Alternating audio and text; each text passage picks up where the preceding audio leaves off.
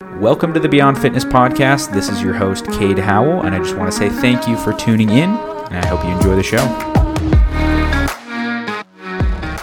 Alrighty, this is going to be part two to the Q&A that Coach Jake and I did last week or the week before, depending on when this comes out. So if you didn't listen to part one, feel free to go back and listen to that. We cover a lot of really good questions in that episode, and it just turned out to be a little bit longer than anticipated because we went on some side tangents, some really good side tangents though.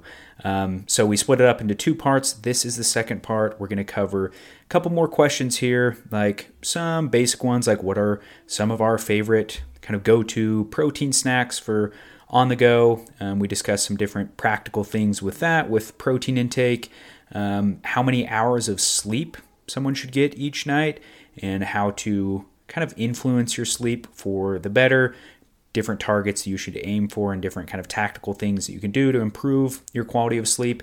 And also, how many calories, protein, carbs, fats you should be eating. So, basically, how to set your calories and macros, how to figure out what your maintenance intake is, how to figure out if you should be eating more or less than that, how exactly to set up your protein intake, and if you, if you should even worry about carbs, fats, we dig into all of that stuff, so I think you guys will get some really good takeaways from this episode. So with that said, let's jump into part 2 of the Q&A with coach Jake Parker.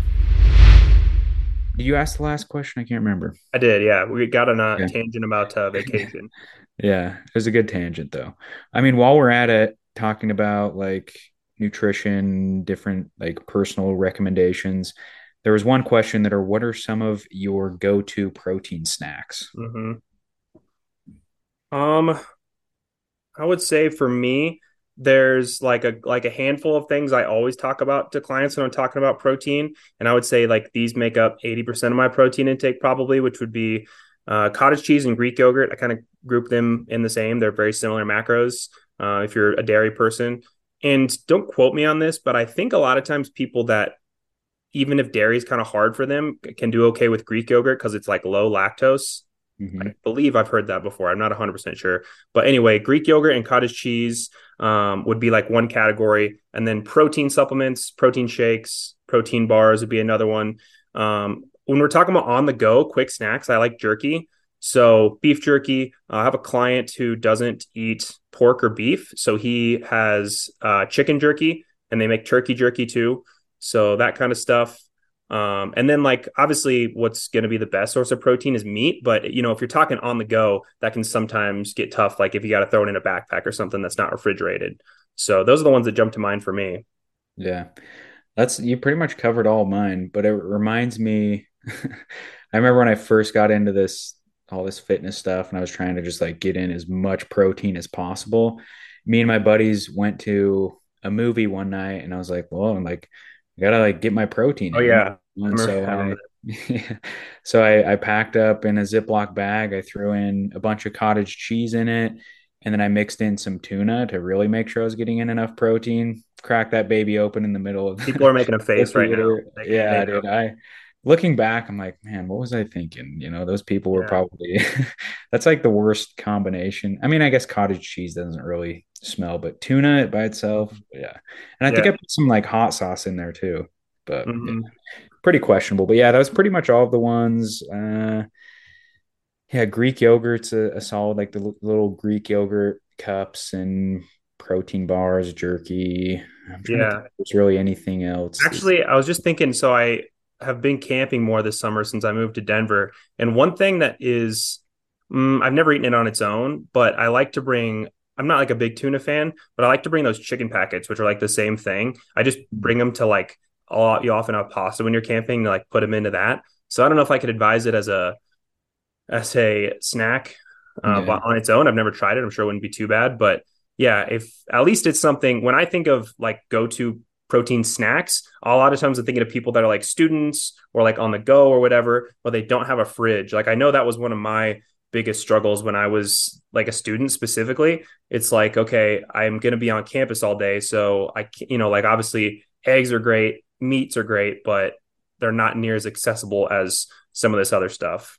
For so sure. I would say, yeah, if I'm having a protein stack on the go, it's probably nine times out of 10 going to be either jerky or some sort of protein powder or bar. But I mm. would also caution just because I think it's an, another interesting point of conversation.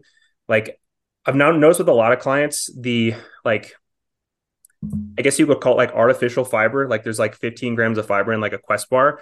Sometimes that can really upset people's stomachs. Yeah. So be careful not to go too overboard and just like pay attention to how you digest um, certain protein bars. And like sugar alcohols too are in like a, is it like pure protein? They're like blue. They sugar alcohols are in pretty much. They're probably in like pretty much all of them, which sometimes people can also have digestive issues with. So yeah. yeah, just be mindful of you know you don't want to eat a, a bar that screws up your stomach for the next couple hours after you eat it. Yeah.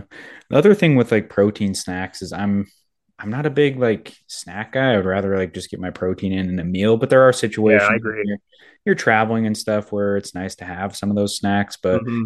typically, I like to dedicate my protein and calories to meals, and I think I it's a good sure. idea for a lot of people. But like I said, when you're traveling and stuff, it is helpful to have some yeah. of those.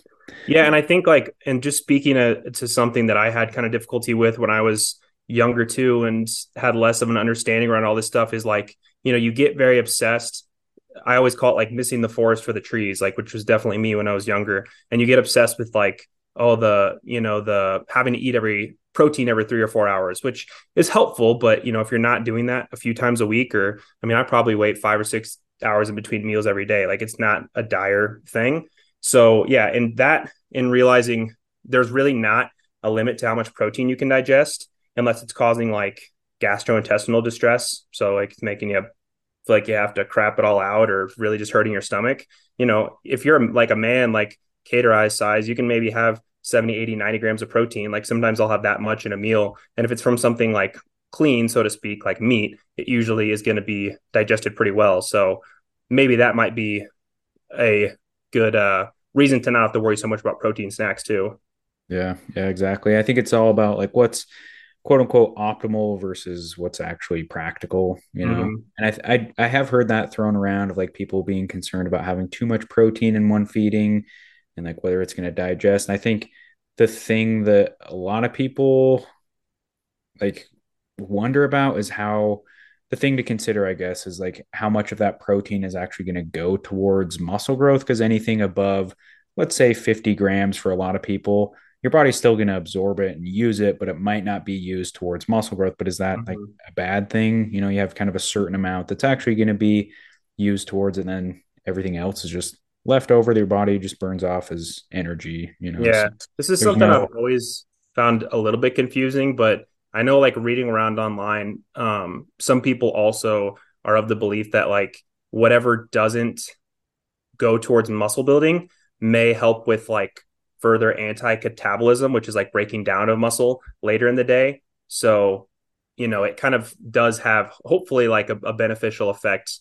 Mm-hmm. Um, you know, and that's why we like we tell nine out of ten clients, unless like they're really coming to us with like tons of experience, already having things pretty dialed in we're like, okay, probably don't worry too much about meal timing. Like, get a few servings of protein a day if you can. But the number one priority is going to be your grams, your amount of protein per day.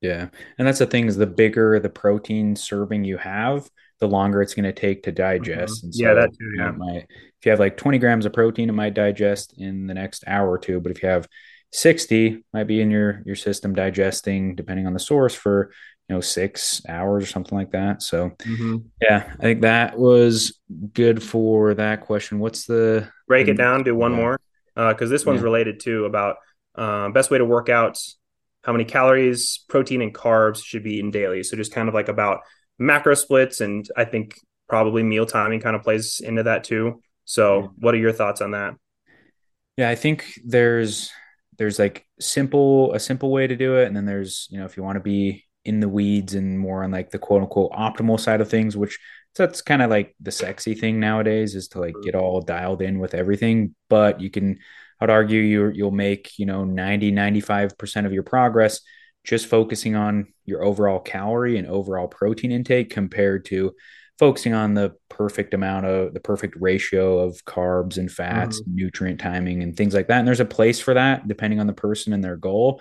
But a lot of times it's like calories and protein that's going to be you know what makes up the yeah. vast majority of your progress and you i actually saw you made a post about this, like a really simple way to figure out how many calories you should mm-hmm. eat. Give us a quick rundown on that, and then maybe I so, can like the more yeah. complicated. Well, yeah, I guess like my perspective has really changed over the years, and I like as everybody on the team knows, like I think maybe I'm just a little bit traumatized from being so like neurotic about all this stuff for a while, but I like to make it as simple as possible. So like I'm fine if a client wants to do like count all their macros, but I want to be really sure that they're going to be dialed in because like where I've been in the past, you know, so much of this is just speaking towards like mistakes that I've made. Like I might hit my carb, fat, and protein targets perfectly Monday through Friday, but then like I'll go and I'll just like not even be anywhere close on the weekdays. So that's why I'd prefer with most clients like myself to count calories and protein. Number one, to make it simpler, and number two, focus on the weekly average uh, more so than like the daily average.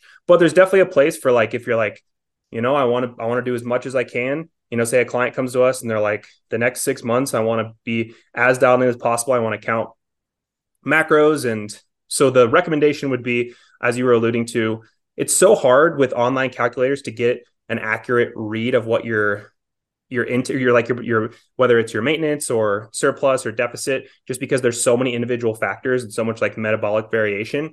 So the easiest way to do it is you take your body weight times 14 if you're lightly active like mostly office job small amount of steps few workouts a week at most um, 15 if you're moderately active. So have some hobbies that keep you busy, maybe you work out four times a week, maybe you move a little bit at work. And if you're very active, I'd multiply your body weight times 16. So that's like, you know, consistently like four workouts a week, very active, maybe like 12,000 plus steps a day type person. Um, and that should get you to about your maintenance. And then from there, just if you want to focus on a surplus or a deficit, which most people do if they're trying to calculate this, um, either going for about a 10% surplus and or about a 20% uh, deficit and how I would work out carbs and fats. Again, if someone wanted to get detailed and is like specifically with if you're focusing on lifting weights and retaining or gaining muscle, you want to try to eat as many carbs as possible after you hit like your protein and fat threshold. So typically want to get like at least 0.25 grams of fat per pound of body weight. So like 160 pound man, like at least 40 grams of fat.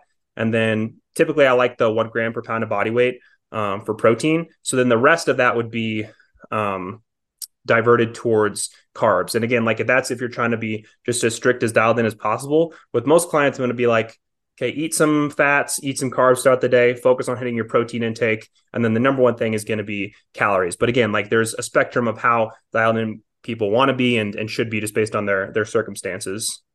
Yeah. Yeah, you nailed that. I don't have much to add there. There's kind of like the the simple way. And I think that the biggest thing to understand is regardless of if you do more of a simple way, like times your body weight times 14, 15, or 16, depending on how active you are, or you use like an online calculator, which can be, they can be fairly accurate. You know, they have different equations and stuff, and they'll ask about your activity level and all of your your metrics and things like that. And they can give you a decent idea, but regardless of what you do, it, it does come down to trial and error because yeah, true, true. That's what I should have included. Yeah, your maintenance intake is different every single day too. You know, if you go grocery shopping one day, you might burn an extra 100 calories walking around the store and you know just depending on the foods you eat it's it's going to be different every day so you have to have some way of knowing roughly how many calories you're eating and then tracking your body weight and if by comparing those you can see like okay what is the amount of calories that has my body weight remaining about the same on average. And then you know that that's your your rough average maintenance intake. And then if you want to, you know, either lean down and and you know focus on eating in a deficit, going slightly below that, I would say, you know, like the the percentage you gave, like 10 to 20%, or for a lot of people, that's going to be like 250 to 750 calories below that, depending on where you know you're your body size and like how aggressive you're being. And then on the flip side of that, if you want to focus more on muscle growth and eat in a surplus, then it's going to be usually maybe 250 to maybe 500 calories above that. But you don't need as big of a, a surplus typically for muscle growth. Um, and then as far as like the macro split, like protein, carbs, fats, you're pretty spot on. T- protein, I usually like the ballpark of like around 0.8 to 1.2 grams per pound, depending on, you know, if you're like kind of on the the leaner side, maybe you struggle with hunger, maybe eating towards the 1.2 gram per pound mark. And this is, you know, I don't want to say excessive, but it's definitely on like the higher end. But I don't see a big downside in aiming right. slightly higher. And then if you come under, it's like okay, then you're mm-hmm. you're still in a good spot. But if you're somebody it can help a lot yeah. with hunger in a diet. Yeah, absolutely. So that that if you're leaner slash hungrier, um, aiming towards that 1.2 gram per pound mark, and then if you're more overweight or you're not really struggling with hunger, or maybe like your appetite's really low, leaning towards like 0.8 grams per pound. And then fat, usually, like Jake said, that minimum of like 0.25 grams per pound. You want to just make sure you're getting that in because fat's really important for like hormone production, absorbing like fat soluble vitamin, just your overall health. You want to mm-hmm. make sure you're getting in that amount. And then the most important thing is just like what what you enjoy the ratio between the two but like jake said you do want to bias carbs typically if you're really serious about your performance in building muscle. So I think that ballpark of like 0.3 to 0.5 grams of fat per pound of body weight is a good spot for a lot of people. And then the rest to make up your calories would you just fill with with carbs. So yeah, yeah, carbs are your friend for for gaining muscle. But you know, it always comes down to like we keep like we or like I always try to come back to it's like consistency and what you can adhere to is the most important thing. So sometimes I'll have a client that's like, Jake, like I just really don't like high protein foods. Like I have a hard time getting more than, you know, say like 0.6 um, grams per pound of body weight. of like, totally fine. We'll just set your goal 0.6 for like a 180 pound man, I think would be like 110 or so. Like, okay, like just, you know, we've had this conversation a lot too, where you get so wrapped up in like this optimal idea that people have. And like, of course, if people can get to a gram per pound of body weight, that's great. They should. But it's not like you're leaving these huge gains on the table if you're consuming 0.6, you know, 0.5 even grams a pound per per body weight. Yeah. And if you understood like what the average, I don't know the specific numbers, but what the average person gets a day, it's probably I'm confident saying it's well below 0.5 grams per pound. You know, mm-hmm. it's probably like 0.3 or something like that. So yeah. anything above that, like you're you're doing good, you know, compared yeah, to just to touch, I think the weight thing is really important because that's the one thing I, I, left out. It's like make sure you're taking your weight consistently and looking at the average because people mm-hmm. can get so wrapped up in like, oh, today I was 184, then the next day I was 181, and making sure you look at your weight on average, and then again seeing like what direction you're heading in. Like if you're gaining, maybe trying to gain quarter to a half a pound per week. If you're losing, maybe trying to gain or maybe trying to lose a pound or so per week. Uh, it's all about the direction, and that's what's going to tell you where your surplus or deficit is, not not an equation. Of course, the equation is going to get you close, but you know sometimes we'll have a client that comes to us for the first time. And they're like, "Well, I've been in this deficit for two months and I haven't lost any weight," and it's like, then scientifically you weren't in a deficit. You know, so always making sure to rely on the data more so than you know like what this equation tells you for sure. Yeah, it does always come down to to trial and error when it comes to figuring out calories. There's no specific equation that's ever going to figure it out 100% for you. Um, do you have time for? I have about 10 more minutes if you want to bust yeah. a couple more, and then we'll probably just have two parts of this. So, um, the next one I wanted to ask you was how many hours of sleep should one get per night? Because you you've dug into a lot of like sleep stuff. I know that's like a big priority for you, and it is for me too. And I think you know a lot of people should make it more of a priority. But you know quite a bit about sleep and things like that. But yeah, what, it feels like I always just really nerd out on this kind of stuff that I realized like I'd messed up in the past. So sleep is another one of those things for me. Like it reminds me again of you know so much of this stuff is based around like societal conditioning kind of like i said with like the clean plate rule. You know you're you grow up you know you your parents tell you you have to eat all your food you kind of keep this in the back of your head and your psyche. It's the same way speaking of my own experience like i felt that way with sleep for a long time. Like i was around people that were you know high performers that were like successful people and i always had this idea like successful people like they just don't need sleep. Like you're lazy if you get eight hours of sleep per night versus realizing like as i got older how much scientific data there is on like how beneficial it is mentally physically even emotionally to try to get you know, at least like seven and a half to eight hours of sleep per night is what I try to shoot for. Um, so just to answer the question in that way, if you can get up to like over eight and a half, nine hours, that's great. Try. I love for clients to be at a minimum of seven and a half hours. Obviously, like a lot of people you know their schedule isn't quite flexible enough for that. So getting like between seven and nine hours is that general recommendation that i like. But i think an important caveat here is just realizing how important your nightly routine can be because i have started tracking a few things. Again as you know Kade and like one of them is I, i've been tracking the amount of time i'm in bed. So just like understanding you can't always have that much control over when you fall asleep. So I like trying to account for like an extra half hour that I'm in bed knowing I'm probably not going to fall asleep. And that's like without my phone, like without reading, just trying to get to sleep. But uh, I think that, you know, you're doing yourself a disservice if you're like, oh, I got eight hours of sleep last night, but, you know, you got in bed at 11 and watched TikTok till midnight and then got up at seven, you know? Yeah, exactly. There's a, a big difference there. So, short answer would be like ideally seven to nine hours for a lot of people, you'd say? Yeah, I would say the best recommendation is like, and again, this isn't a perfect world. I know this isn't most people, but and I I'm not even there most times, but if you can wake up in the morning without an alarm, like not that you have to not set an alarm, but like if you feel like when your alarm goes off, you're ready to wake up, that's a good sign that you got enough sleep versus if like you're a person who has to snooze every morning, there's there there's a lot of benefit in trying to carve out more sleep if you can. Yeah, for sure. I don't know that yeah, if I didn't have an alarm, I think I would be able to just kind of continue sleeping. Maybe that's a sign I need to get more sleep. I don't know, but it's just, I, I, it's so hard, you know. And yeah, I think when it comes to protein, like these are the, like the protein question and the sleep question are examples of two things where one is so easy to manipulate. Like, okay, mm-hmm. have a have a protein shake per day, up your amount of protein by 30 grams. But it's like adding a half hour of sleep. I like to be guarded in how strict I try to be with that for a client and it depends like if they're you know like a single guy in their 20s like me i might be a little bit more strict and be like come on you can find an extra half hour. But if it's someone like you know like Kade as a family and so if he was my client it would be harder to be like oh you got to get 30 more minutes of sleep if you know he values like the couple hours he spends with his family at night too. So it's one of those things that's very context dependent in that sense yeah, for sure. And I think the biggest thing to understand is like, yeah, ideally, you know, you're in that seven to nine mark, but any any improvement you make is a win. You're used to getting like five hours and you bump that up to six, like that's a big improvement, and you're probably going to notice a, a big, you know, improvement from that. So that's that's something to consider. And I guess what would you recommend?